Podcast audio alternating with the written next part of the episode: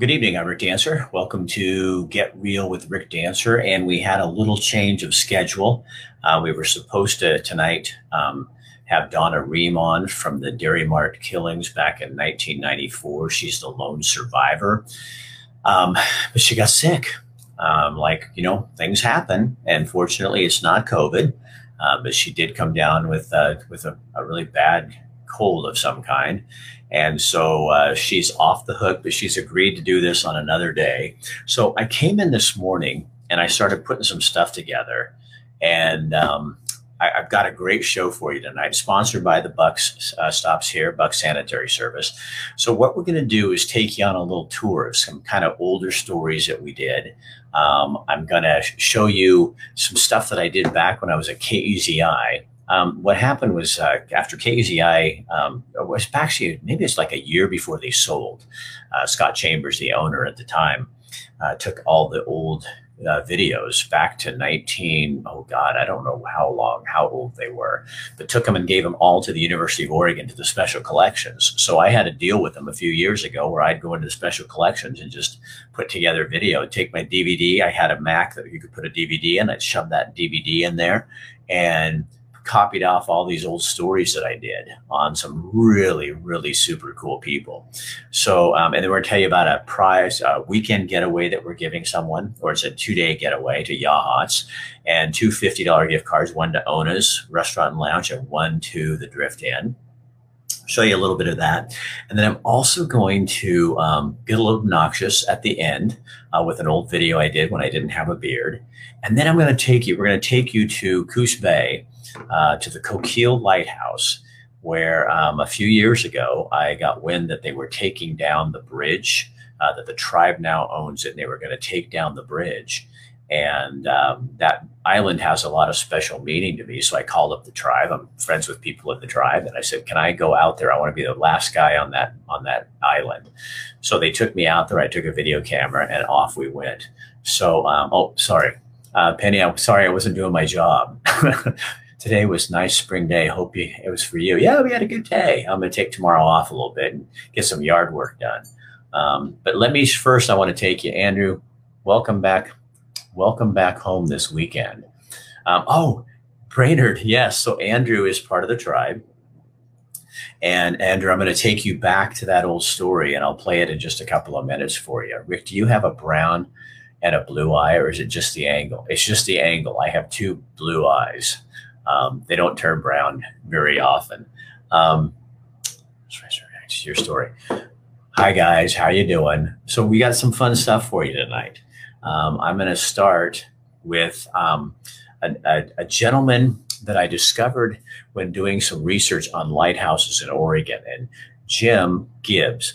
Uh, he is dead now. He passed away a few years ago, but he he actually built his own lighthouse. He lived on a lighthouse, which is all in the story. And then he had a home that was full of nautical things. Um, it was like being in a ship when you went in there. So now the the video is a little bit old uh, because this is way back from. I honestly I don't even know how far back it is, but when you see me, you'll know that I had brown hair and I look like a little tiny boy. so again, we want to thank Buck Sanitary Service for sponsoring our show. Um, and again, Donna Ream uh, will be back maybe next week. We're going to try to reschedule. We will reschedule her. We're just going to try to get her in next week. So I put together something um, a little more weekendy for you, a little more fun. So let me pull up this first story for you, and then we'll come back and I'll tell you some kind of backstory stuff about it. Okay. On tonight's Oregon People segment, a trip to the coast. Many of us are fascinated by lighthouses. Have you ever driven by that lighthouse near Yachats? It looks like it's part of a man's home. Well, it is. But it's also a working registered lighthouse. Watch.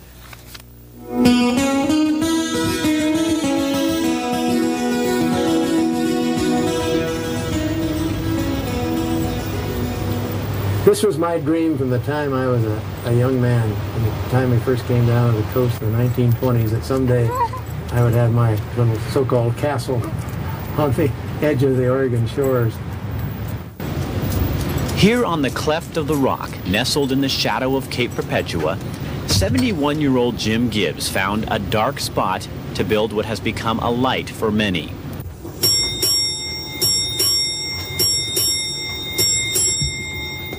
He noticed on some old maps that Cape Perpetua was earmarked for a lighthouse. The government never built it, so Gibbs did it himself.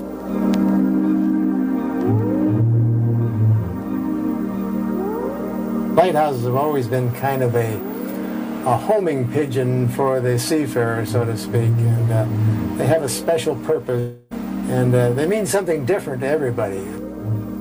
A lighthouse is kind of a human symbol of, of uh, the light shining always the brightest in the darkest places. The rotating light is officially registered with the Coast Guard and must be lit from sunset to sunrise every day of the year.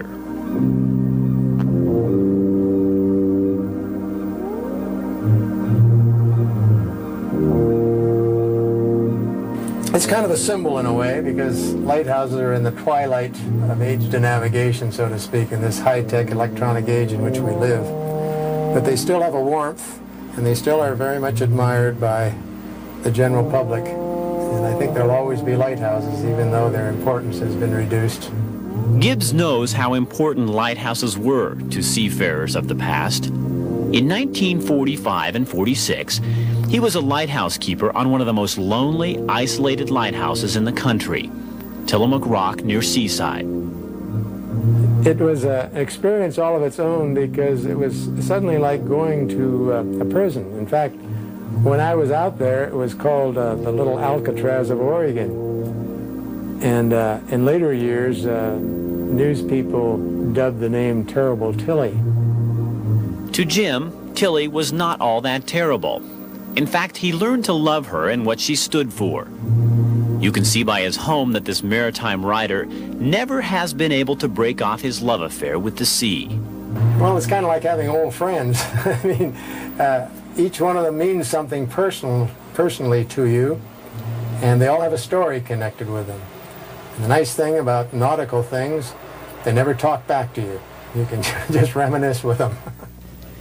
Gibbs spends a lot of time reminiscing with the old 18th and 19th century technology, most of it obsolete. But he still salvages pieces like these old lighthouse lenses. These all have hand-ground polished glass, and each one has a different configuration because they all refract and reflect into one central band.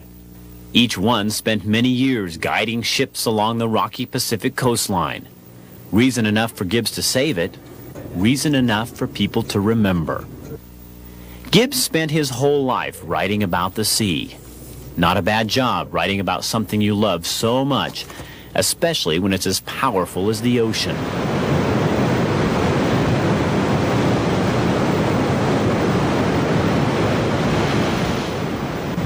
The sea is filled with mystery and intrigue for this man.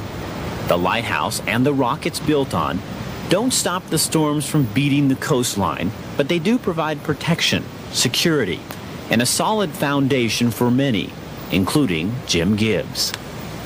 Maybe that's why he calls this place his Cleft of the Rock. Cleft of the Rock uh, comes from a passage in the Bible in Exodus which tells about Moses being hid in the cleft of the rock when, the, when God passed by. It's also from the hymn which says, He hideth my soul in the cleft of the rock. I just give all the credit to the good Lord because I've had a blessed life, so to speak, and it's kind of terminated in exactly what I had planned from the beginning, and He allowed it to be. So the next time you drive along Highway 101 south of Yachats and you are admiring that light and being warmed by the romance lighthouses stir in all of us, you might remember Jim Gibbs for this very special gift he's given all of us.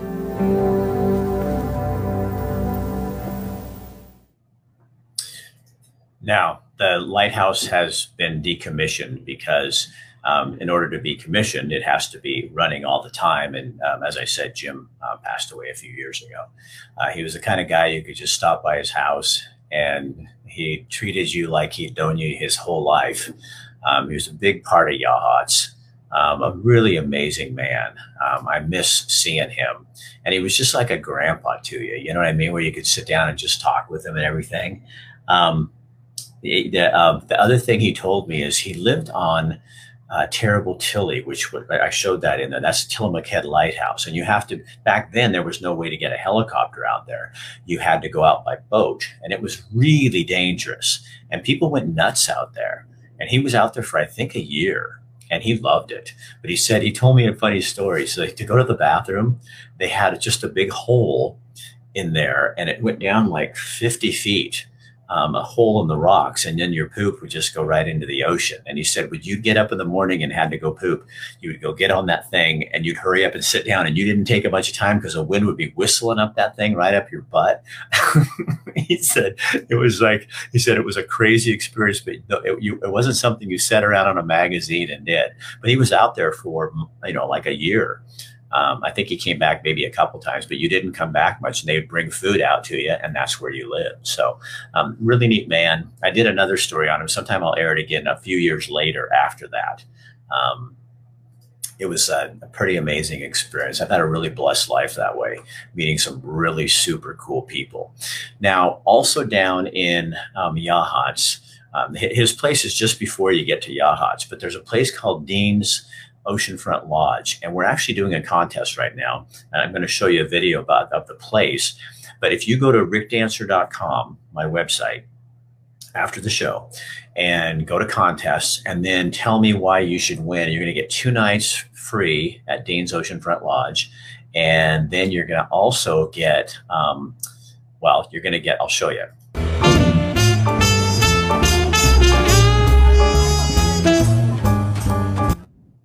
So that's the Drift Inn.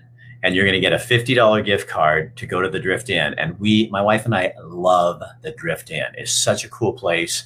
Um, the help is really nice. I'm going to show you Dorothy. She'll pop in here in a second. She's a nut. Now watch, there she is. That's Dorothy.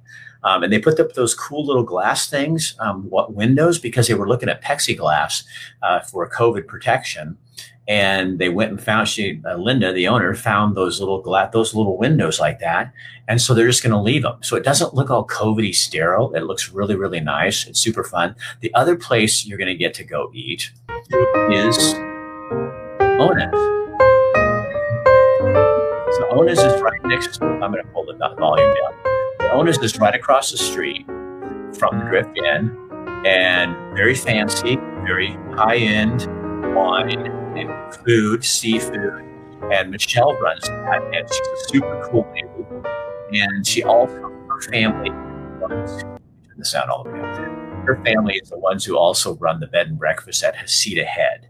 So she has the contract to run that as well. So um, that is it's a really great little restaurant, and that's going to be another place you're going to get to go. They have $50 gift card there. So there's $100 you can spend on food. And then let me bring up this because this is where you're. The. Deans were the original owners. Uh, they were from Chicago. We have uh, 19 rooms in all. Uh, 15 of those are ocean view rooms. We have, I think, 12 king rooms, and then we have uh, two suites, uh, two two room suites, and then we have one room with two queen beds in it for the families. Tell me about these showers with the glass walls. Do people freak out about that? Yeah, some people do, but the you know it's obscured glass, architectural uh, obscured glass, so um, it lets in the natural light and uh, obscures obscures any images uh, from the inside. My wife and I bought this place in 2009, November 2009, and it was uh, pretty pretty tired and run down, and we've been slowly fixing it up over the years. Was built in 47 and then the grand opening was in 1949. You know, I guess we say it, it's, we call it retro now, but, uh, you know, beach, shabby chic, a lot of people call it shabby chic, and uh, it reminds people of their, their childhood, when the places they used to go when they were kids, you know, people your and I age, and this reminds them of taking that family vacation in the station wagon. Being super clean and friendly and family run, you know, we're, we're not the corporate place that uh, some people look for and they're frustrated when they come here and we're not a corporate place. And that's exactly that makes us happy actually. We're, we're not trying to be a corporate place. Back in the day people used to actually park behind the rooms and um, that was a big deal. Do you have your car and drive right up to your room and have it protected under the under the awning? And they didn't care so much about the view back then, I guess, because they'd park right in front of the windows. My wife and I both came from the corporate world, and we like being our own bosses, and we like meeting the guests, and we like uh, you know, making friends every day. And so we don't have any interior hallways. We don't have uh, elevators you need to share with somebody. We have virtual check-in. We let you know how to get into your room before you show up. So you can literally come here, go to your room, go get some takeout, use the barbecues, and then go home and not have to get closer than, you know, 50 feet to anybody. Uh, we've got four acres of property for 19 rooms, so you can spread out and seven miles of beach where you hardly see anybody. So it's a really great place. And when he says seven miles of beach, it means because you are right in the middle and you probably got three and a half miles this way and three and a half miles that way. Um, and you hardly see any people there. it was really nice. And it's like maybe two or three miles north of uh, Yachats itself. So that is you go to rickdancer.com and hit contests. And then um, you can just go on there, fill out the information. And then at the end of the month, I'm going to pick a winner and we'll have you get to two people We'll get to go. So not bad, huh? so um oh I forgot to do something. Hold on. Gotta show you something.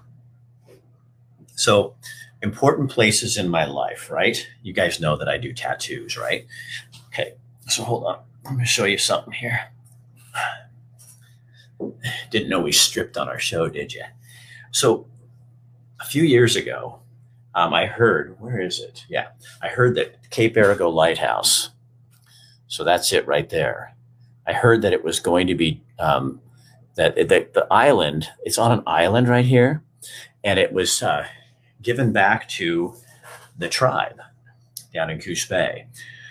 And so they had a bridge that used to go out to that lighthouse, a wooden bridge that needed repaired. And when the tribe took it back, the island is, is to them um, sacred. And so they didn't really want people out there. And so they were going to blow up the bridge, is what I'd heard. And, and they did. Um, so when I heard this, I called my friend Bob, who's with the tribal council down there. And I said, I want to get out there with the camera because that island means something to me. my first job was in Coos Bay. Um, when I found out I had cancer, uh, my wife and I rented a cool little place right there that looked out onto that onto that rock. Um, and we it was I remember it was not the best weekend we've ever had, but it, looking back, it was one of those places that just brought us some peace in a really horrible time. And then even farther back than that, when I was a reporter, um, I remember covering um, a story where a whale had beached itself, a small whale. And so I was out there with a camera and I don't know if this is right or wrong, but I was touching this whale and his little eye was open and then he finally died. But it just had a profound impact on me. I don't know why. Um, it just did. And so I wanted to be on that island. So I called them up and they said, come on out. And I took a camera and a friend with me. And this is the story. Yeah. When I found out that they were going to tear down the bridge between land and the Cape Arago lighthouse. There was something in me that just, I had to come out here. The bridge needs to be replaced. The cost, about a million dollars. So instead, the Coast Guard will dismantle the bridge. We contacted the Confederated Tribes of Coos, Lower Umpqua, and Siuslaw Indians to see if they'd meet us for one last trip to Chiefs Island. Well, it's Chiefs Island um, because it was, you know, the one of the places that where the Chiefs would come to. And you know, there are some great stories that go back not only of Chiefs Island, but of Women and Children's Island of what happened here. People that were being uh, forcibly removed and moved up to Yachats to uh, encampment, and uh, of the stories of uh, how the Chiefs actually helped uh, hit people on the island, you know, to keep them away from the United States Army. I don't know what it is. The Native Americans say there's something spiritual about this place, and I, I agree. Kathy and I visited the area and stayed in the shadow of this island several times. We'd come here to rest, to make important decisions. We came here right after we found out I had cancer. We came here to escape. Very soon, this island and some surrounding acreage will be transferred back to the tribe by congressional order you know, the lighthouse that is on the island is the third lighthouse that's been there since 1866. You know, the very first one uh, lasted just a few years, and uh, this lighthouse, I believe, came in in 1930. There are a number of people that are buried out in, in this area. Certainly, tribal members have been buried here for literally 10,000 years.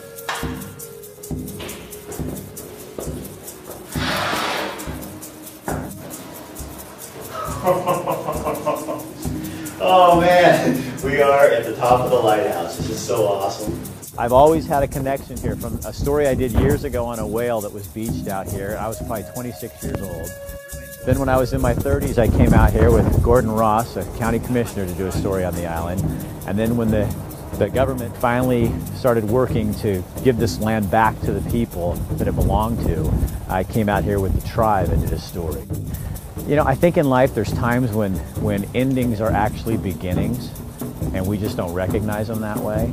And I think this is one of those moments where something is ending, but something new can begin. We're coming to the end where we're actually taking out the bridge and, and looking forward to the transfer of this land back to, to tribal hands for the first time since 1855. This didn't happen overnight. This didn't happen uh, it is not the legacy of any one person. It is a legacy of a tribe. It is a legacy of a group of people working together through time to have a part of their homeland returned, to have a village site returned, to have culture returned that was stolen. Very big deal because of the cultural significance. It's a very big deal because of the emotional significance tribal members' perspective, it would be important to both preserve this place, preserve its history, and to keep it, you know, as a very, very special and spiritual place. Not for economic development, but certainly as a uh, as a spiritual and a cultural icon for our people.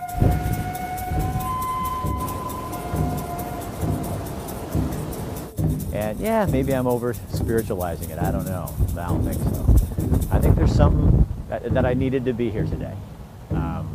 Just needed to be here today. That's all.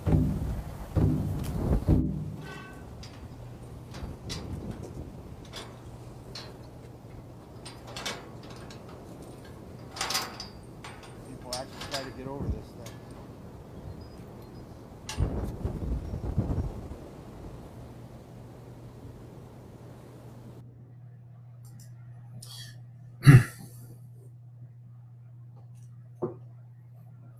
Makes me kind of teary. Um, so, see, I've always been like this. and that's why I have it on my arm. So, that'll be with me until the day I die, those memories and things. Um, and the tribe was so good to me, always has been. Um, you know, and I, I not to over spiritualize it, but I probably will. Um, uh, you know, I have Native American blood in me, not from those tribes, but there's something about it that is uh, very familiar to me. I don't know what that is. Um, Penny, I thank you. I, I, I am a storyteller, and I'm a visual storyteller and those are the things I used to get to do more than I do today. But it's so nice to have it um, to be able to bring back. Um, and the cool thing about reporting, and we're going to do a lot more of this as shows, because I've had clients who say, Rick, I want to really sponsor you uh, showing some of your old stuff and showing stories like that. So we're going to bring some of that stuff back. I have a lot of the files. Um, so ghost towns, um, trips that we had back to Eastern Oregon back when, you know, in the in early 2000. And the, yeah, Grace, there's so many interesting stories. And you know what it is? Because behind every story, there's a person. Um, so um, you're a gifted man. Oh, I thank you. Um, I love what I do. I loved writing. I used to, that was the only award I wanted when I was a news reporter. And I won the best news writing award in Oregon 15 years in a row. Um, and people in the business used to make fun of me because I got real serious about stuff. And um, I always have. I've always been kind of a weirdo. Um, I look at everything very spiritually. I look at it very significantly. Um, I think everything has a purpose. I think every story has a reason. I think we. I don't think we're here by accident, and I don't think we run into the people we run into by accident. All those people leave something behind. When I used to go do a story, I wanted to. Um, I wanted to walk away and leave a little bit of me with them but I wanted to walk away and take a little of them with me. And I think that's why I was kind of, I was pretty good at what I did because I really did care and the story did matter. Um, so I wrote something today, and my train's going to go by. Which, by the way, I just heard that um, Eugene has reached some kind of agreement with the railroad, so they're not going to be honking anymore, like somewhere down the road.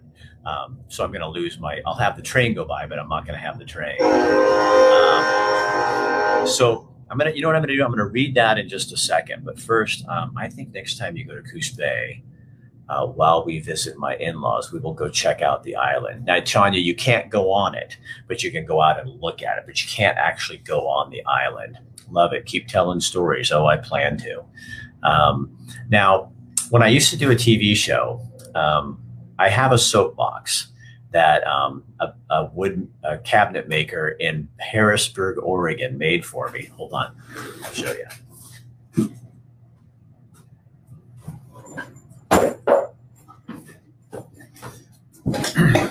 so this is my soapbox. Look at dovetailed. I mean, it's a real quality box. And I used to take it out and I'd like what I do now when I got irritated. I would take that out and uh, and do little blurbs on different things that were going on. We, the photographer writers, types are those who see things differently with our eyes and works in our hands, but it's with our hearts that we communicate the effects of emotion which serve to change the world. Good and great dancer. Thanks, David. I appreciate that as a fellow photographer. It's a significant the way you share these stories allows us to connect with each other, the spirit and the places of ourselves. Because I think that's why stories are so important because they tell what we do. And then we can figure out our life from that. You know what I mean? Um, I don't always agree with every story I go on, but I walk away. I don't have to agree. I'll understand that. That's something I just don't get about culture right now. Um, and I think it ruins our stories. I think we're not telling stories, and you can't tell a story behind a mask. Um, I'm sorry, you just can't. It disconnects people. And that's just my personal opinion. And if if you disagree with me, I, you're more than happy to disagree with me. But I think it's robbing us of our stories. Um, the other thing that we're being robbed of is is um, tolerance. Um, people don't don't even care about each other like that again. So here's something um, that's a little more on the fun side free to watch.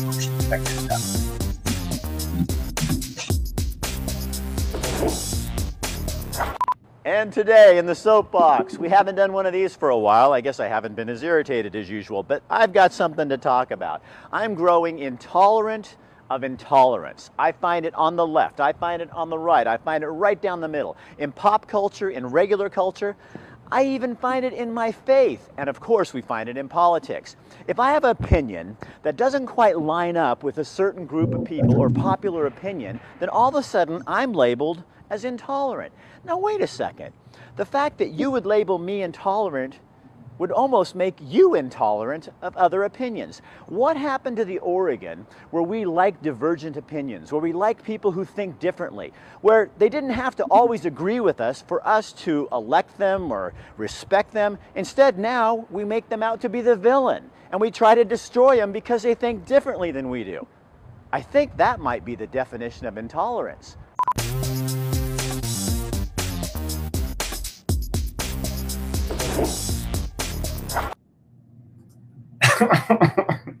See, that's where I get my obnoxiousness.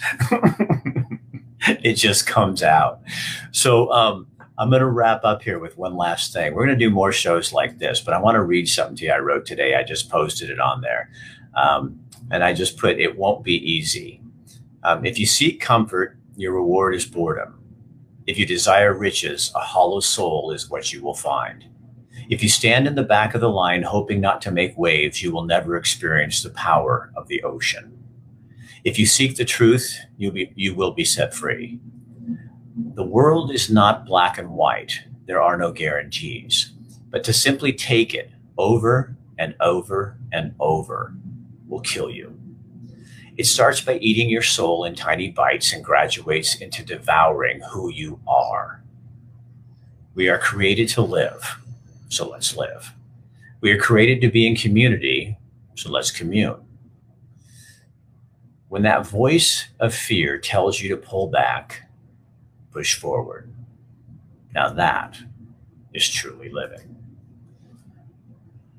Thanks for joining me tonight. Again, we want to thank the Buck Stops here, Buck Sanitary Service. uh, for sponsoring our show. Uh, we'll be gone tomorrow. We'll be back on Monday. And we're going to be talking with John Fisher, the former weatherman at KEZI. He'll be joining us for a show. And then on Tuesday, we'll be at Tap and Growler for Elements Fitness at Elements Health Club. They're going to be talking about a new program we're doing with them. On the 14th, we're at New Leaf Hyperbaric and Massage.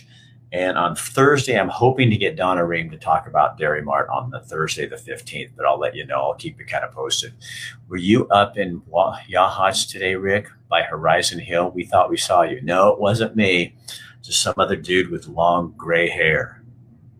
Um, so anyway, we've got a lot of stuff planned for you this weekend. I'm really excited about this new way of doing stories and shows and kind of talking you guys with uh, through and letting you have a, a, a picture or, or, or commenting on it.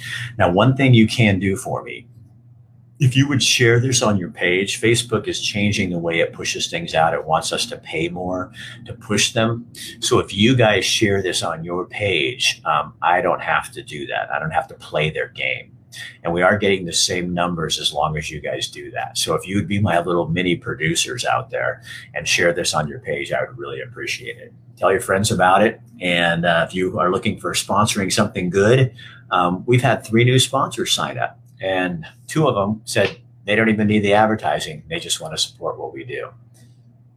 That's community. That's the truth setting you free.